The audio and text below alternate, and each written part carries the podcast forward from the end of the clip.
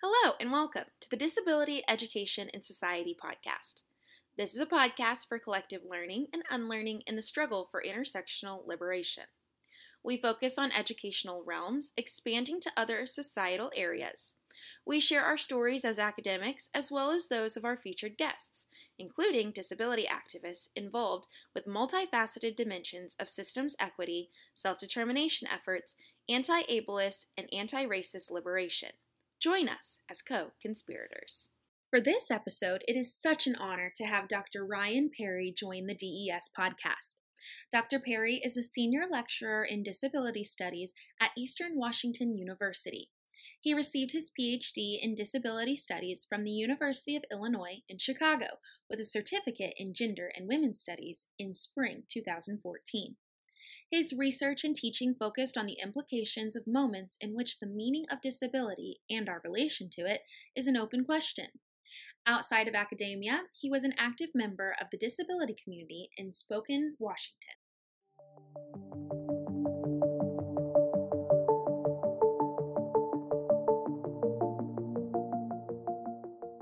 You were talking about how you came to disability studies.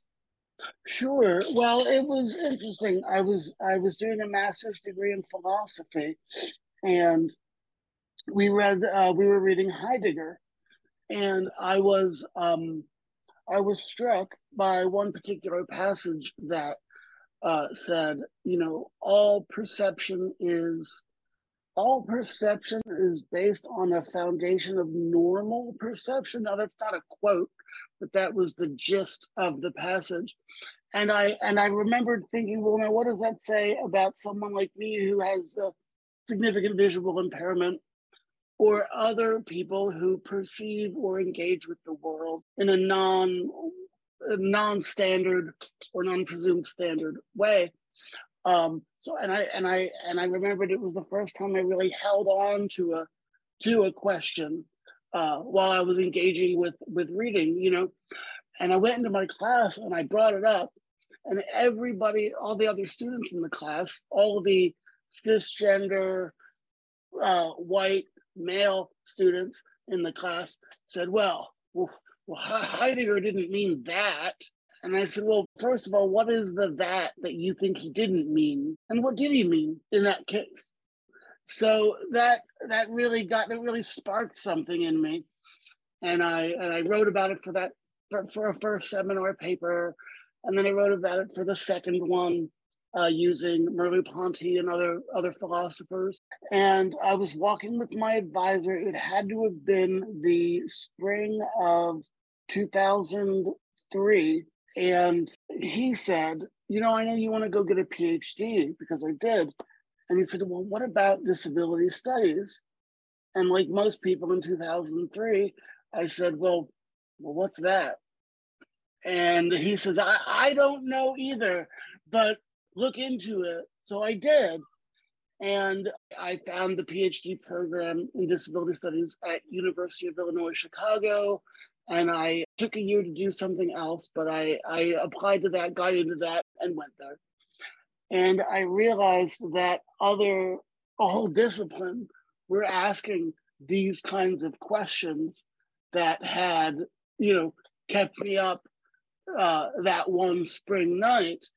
Um, and you know, and obviously I've found, you know, friends and colleagues like the like the two of you who don't say, oh well, your your questions are irrelevant. You know, you're like, no, your questions are interesting and we want to we want to wonder that as well. So I've that's how I that's the long story for how I got into disability studies. Now I am a uh, the program director and the senior lecturer in disability studies at Eastern Washington University in Spokane, Washington. Well, we're really honored to have you with us, Ryan. Uh, it's a conversation. The conversation today we we are going to have is is really valuable for all sorts of uh, audiences. Um, people who are interested in philosophy for sure, but I, I hope that also in a more practical sense for people who are into many other fields, uh, teaching um, at any level from preschool to uh, doctoral students, doctoral professors, and also uh, fields like health or some of the more practical fields connected to even things like human resources and all the things that make corporations and enterprises run their their course. We are again, as Alexis mentioned, so honored to have you here in our Disability Education and Society podcast. And we love the introduction of you and disability studies. And we we have a set of questions we want to ask you. Uh, but before we do, I, I if you wouldn't mind just sharing with us a little bit about how how you conceptualize the term ableism and disability studies. I think that will help uh, folks just to kind of ground themselves into this conversation. Sure. Well, again, I wanted to say thank you, thank you both for having me today. I'm really, I'm really pleased and honored uh, to be a part of things, and and I uh, and I can't wait to become a regular listener and viewer of the podcast. We're excited, doing good work. It's interesting, right? Because I think ableism is, it still feels new, right? I know, obviously, you know, we in disability studies and in, in disability and communities, we've sort of known about this forever. Um, but it's been extremely interesting to me to see it appear in more mainstream non-academic circles which it does these days it's it's it's recognizable so what i am the way i'm framing it in this essay that i'm that i've written about about ableism as atmosphere is yes it is like everybody says it is the unspoken critically uncritically thought biases and prejudices that simultaneously favor a non-disabled body mind and disfavor anything that falls outside that narrow ring. And I'm particularly interested in well, how does it feel? And what is ableism when we can't point to it concretely and say that right there, that that practice or action is ableist. But when instead we feel it, we sense it. And in turn, it is how all of us make sense of the world around us, of whatever we're doing. For example, well, well, in the classroom, certainly we could say, well, no, this practice is ableist. Mm-hmm. Yes, that's true. But more than that, how does the, the learning environment happen in a way that can be characterized as ableist beyond the identification of specific things or specific parts of it? I don't know if I've gone too far with my initial response to your question. Well, I'd, I'd, like to dwell on something you just said, Ryan, uh, as, an, as a way to introduce my next question. I think there is something very relational in this idea that ableism at the same time favors the non-disabled world right. and disfavors the world of the disabled. So even if people are not thinking about this, they are relating, right, to yes. disability in ableism itself, in in sort of a mutual interconnection there. That's very interesting. And and you emphasized the idea of feeling, one of the, the elements that motivated me to invite you um, to converse with us about the, this podcast is this idea of relational ontology, especially in terms of how in Latin America we conceptualize it as senti pensante. And, and uh, I want to explain for the audience that the word senti pensante uh, comes from two words, two verbs in Spanish. The word verb sentir, which is to feel, and pensar, which is to think. Sentir y pensar, sensing and thinking. And I think it's interesting that the word in Spanish, sentipensante, privileges the feeling, the sensing before the thinking. So it, it de emphasizes the rational, the methodical, the pre planned and it's more about like what you said sensing an atmosphere sensing a smell or the, the way you relate to what happens around you, whoever is with you or without you, the way you relate to presences and absences, etc. So my next question is really around this issue of relationality, the relational ontology. You know, I, I basically want to ask you how do you think it connects to disability itself? And perhaps if you have a couple of, I like to use the word counter stories to illustrate your, your argument, the way you're thinking about relational ontology and sentipensante stuff with respect to disabilities. Yes. Well, let me let me start with two examples that I use in this in this particular essay. I've only just relatively recently come across um, the the idea of sentipensare and sentipensante, um, but immediately I loved it. It helps um, me, I think a lot of us in disability studies, think and talk about everything that we've been thinking and talking about, but but differently and I would say in a more robust way. Um, like I said before, what is ableism when we can't necessarily point to concrete things or, or explicit, nameable, identifiable actions or behaviors? So let me give the first example that I use in the essay is um, a few years ago, my wife and I were effectively walking down the street uh, I, I use a white cane. She has cerebral palsy and she uses a mobility scooter. And we were, it was, it was the first or one of the first sunny days of spring. We had at the time a six month old daughter. So we were, let's say, very eager to get outside by ourselves.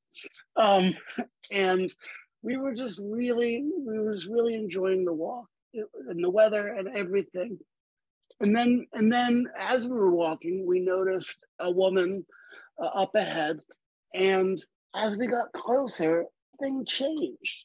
And we just and we talked about it since we just knew something something was happening something was going to happen. As we crossed paths with the woman you know we say you know good morning. And she she said you know good morning and then we passed, and she followed. And she said, eventually, after a few feet, you know, she says, I just have to say, you guys are awesome. Wow. And yeah, and my wife being being who she is, said, actually, we're assholes. and and we're not but she was just trying to counter right the assumption you know the woman said uh, excuse me what what she asked me what did she say and i said oh never mind um, and she, but she's still with us. She's still following us. She says, "Well, listen, um, can I take your picture?" And we very quickly said, "No, you cannot." And and she tr- not listening, I guess, or not hearing us. She says, "Well, well, you see, I'm an at-home care nurse." And I work with a lot of disabled people, and I think it would do them good to see you guys to see that you people like you are out and about. And you know well that makes it even worse. Now you definitely can't take our picture and and we you know I, we were actually on our way to a disability rights meeting. And so we said you know what? Google this local organization. Maybe somebody there will let you take their picture. That or at the very least that's what your clients might need to know about um, and we we left as quickly as we could. We got back into the groove of the day uh, of our walk, but it it was definitely disruptive and stuck with me. I've thought and talked about that experience for a few years now. And it's interesting as I tell it to disabled friends and colleagues, they often will immediately know what's about to happen or very quickly commiserate and roll their eyes or groan you know, express that connection. When I tell it to other people, they might say, Oh, well, I, I can't believe that happened. I can't believe it. That's awful. And yet other people will say, Well, okay, why couldn't you take your picture? And so as I try to, to explain, well, here's why they she couldn't take our picture. And here's why even asking it or wanting to do it is a problem. You know, we can't help but bring ableism in. It's like that old commercial from the 80s where's the beef? You know, where's the ableism? It's everywhere. It's all over that situation. It's all over, to me, it's all over that example. And yet, very hard to pin down and say, when did the ableism begin? When did it end? What exactly? Where was it? What was it? It was the whole thing. It was the whole situation. And it began, if that even matters, as soon as we felt it, probably before it, because as I'm telling it now, I'm thinking, well, clearly it wasn't just when we felt it. It was when she felt there's two disabled people. Oh, I wonder if I can take their picture. Oh, this will be great. Right? I don't I don't know. I can never know. That is what she thought or felt, but it seems reasonable. And more importantly, it makes sense. Hi there. While we intend to make our podcast as accessible as possible, we ask those that have the financial means to support us by subscribing as a patron to our podcast for as little as $5 a month. To subscribe, go to our website, disabilityed.podbean.com. By subscribing as a patron, you will help ensure that we can continue to create and share new episodes while supporting other co conspirators who face financial and health difficulties. For those with financial difficulties, please connect with us about obtaining a free copy of our books and or engaging in additional conversations with us. You can also support this show by hitting the follow button. Share this podcast with among your network and leave us a comment and positive rating. Your support means so much. Yeah, that that definitely. I mean, it's very interesting what what you say, um, Ryan, about the whole experience being ableism because it it makes it much harder to pinpoint and much harder to define. But it also emphasizes the relationality of the whole thing. It's perhaps the fact that it was spring, a sunny day, all of that could, could probably come into the mixture, and you would say that there is nothing ableist about that. But the disruption of a family's strolling, eh, even mm-hmm. those kinds of basic rights, if you if you know what I mean, it's it's almost like a human rights kind of thing that it's supposed to be in, in some ways even sacred but um, for people with disabilities just because they're visibly disabled it becomes a target right? A relational target for these kinds of things. It certainly can. As you were talking i couldn't help but think well then what's a isn't it isn't a target a target what's a relational target? And I think that's exactly, I mean, the answer is re- requires thinking and feeling, feeling and thinking, uh, senti pensare to to make sense of because it's going to shift and change and unfold or accrue depending on all sorts of conditions. Ryan, I'm wondering uh, if you go back to this notion that you shared as you shared this with your friends and you you mentioned those with disabilities immediately mm-hmm. connected those without disabilities kind of were in different kind of camps if you will mm-hmm. how have your like you you mentioned this occurred a few years ago how like like this idea of senti pensare how, how has that maybe changed um in in this time that you've you've written about it you reflected on it you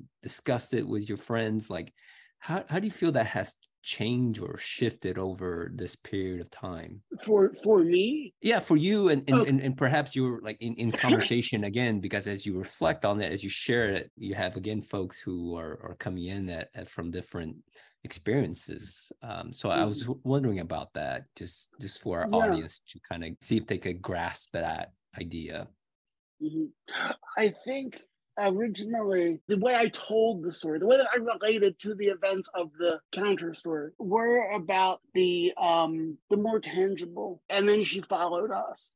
The can I take your picture? Or I think it'll be good for my clients to see that people like you are, are out and about. As my attention, as my emphasis in the in the recalling, relating, and telling of the story, especially within or across different groups, because um, I tell it in my classes all the time. I became much more interested in the how does the story foreground multiple competing feelings, senses of the world, of disability, of non disability, uh, able-bodiedness, if you want, and then how do we feel and think what happened and what slash how it is remembered to this day.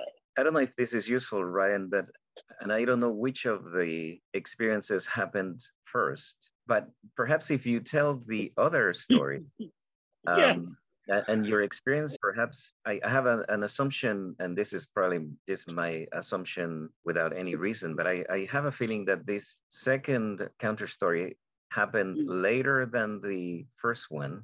It did. Uh, but i don't know if if that's true but I, I feel like in some ways the experiencing of this second counter story mm.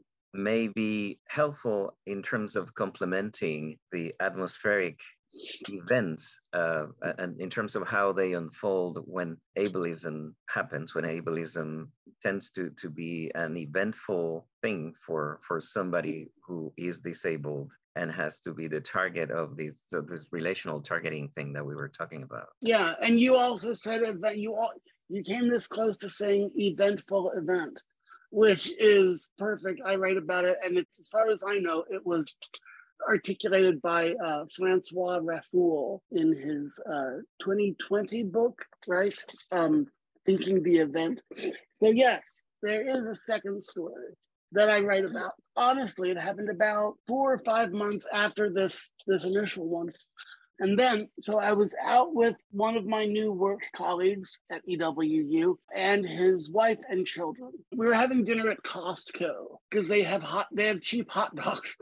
Good and you. and yeah, and um, now I, I do have to say that I was and am visibly disabled, whatever that means, and they are not.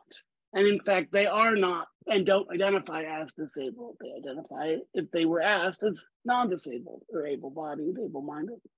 And we were sitting, I mean, was the four of us sitting at, you know, a picnic table inside Costco, eating our hot dogs and talking about whatever we were talking about. All of a sudden, and I had probably had my cane folded up on the table or next to me or something like that. And suddenly I felt a tap on my shoulder.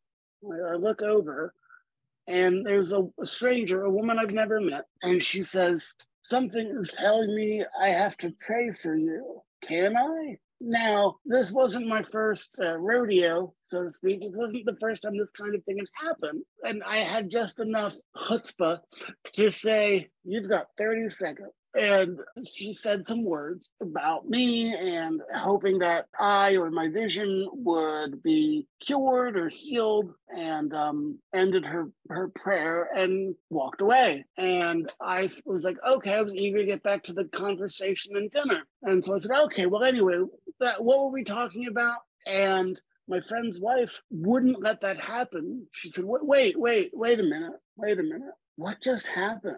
And I said, Oh, well, you know, somebody prayed for me. Hmm. Anyway, anyway. And she says, No, no, no. Wait a minute. Does that happen to you? Does that happen a lot? And and I said, Well, you know, not every single day, but it happens enough that I recognize it and a lot of disabled people that I know and have read. That's part of everyday life.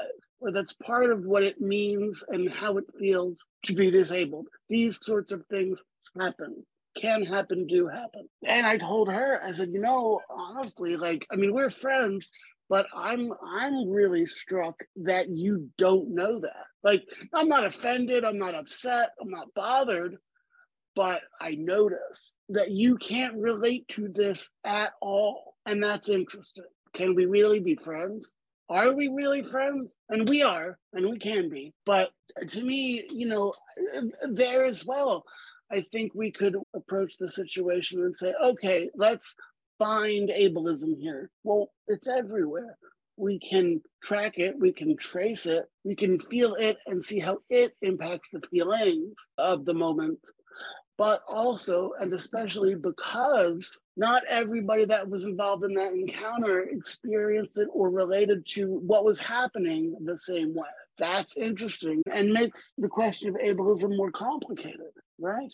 Because if it is a matter of relation and relational ontology, which it is, how does it matter that it is related to so differently, not just everyday moments where we're not thinking about it or feeling about it, uh, but as well as within moments when when we are thinking about it and feeling it. For, for me, this this counter story is, is very interesting because you have non-disabled bystanders wanting to know what happened. And I, I, must say that this is something that has happened to me in Latin America, uh, outside the United States. So it's not it's not an American phenomenon. It tends to be exported. I, I don't know about you know our audience. There may be uh, people listening to us or watching us from other parts of the world where this kind of praying is not part of the religious tradition, but it's it's part of a fundamentalist tradition within certain Christian denominations mm-hmm. in the mm-hmm. United States, and it tends to be exported to many mission areas, quote unquote, that that these denominations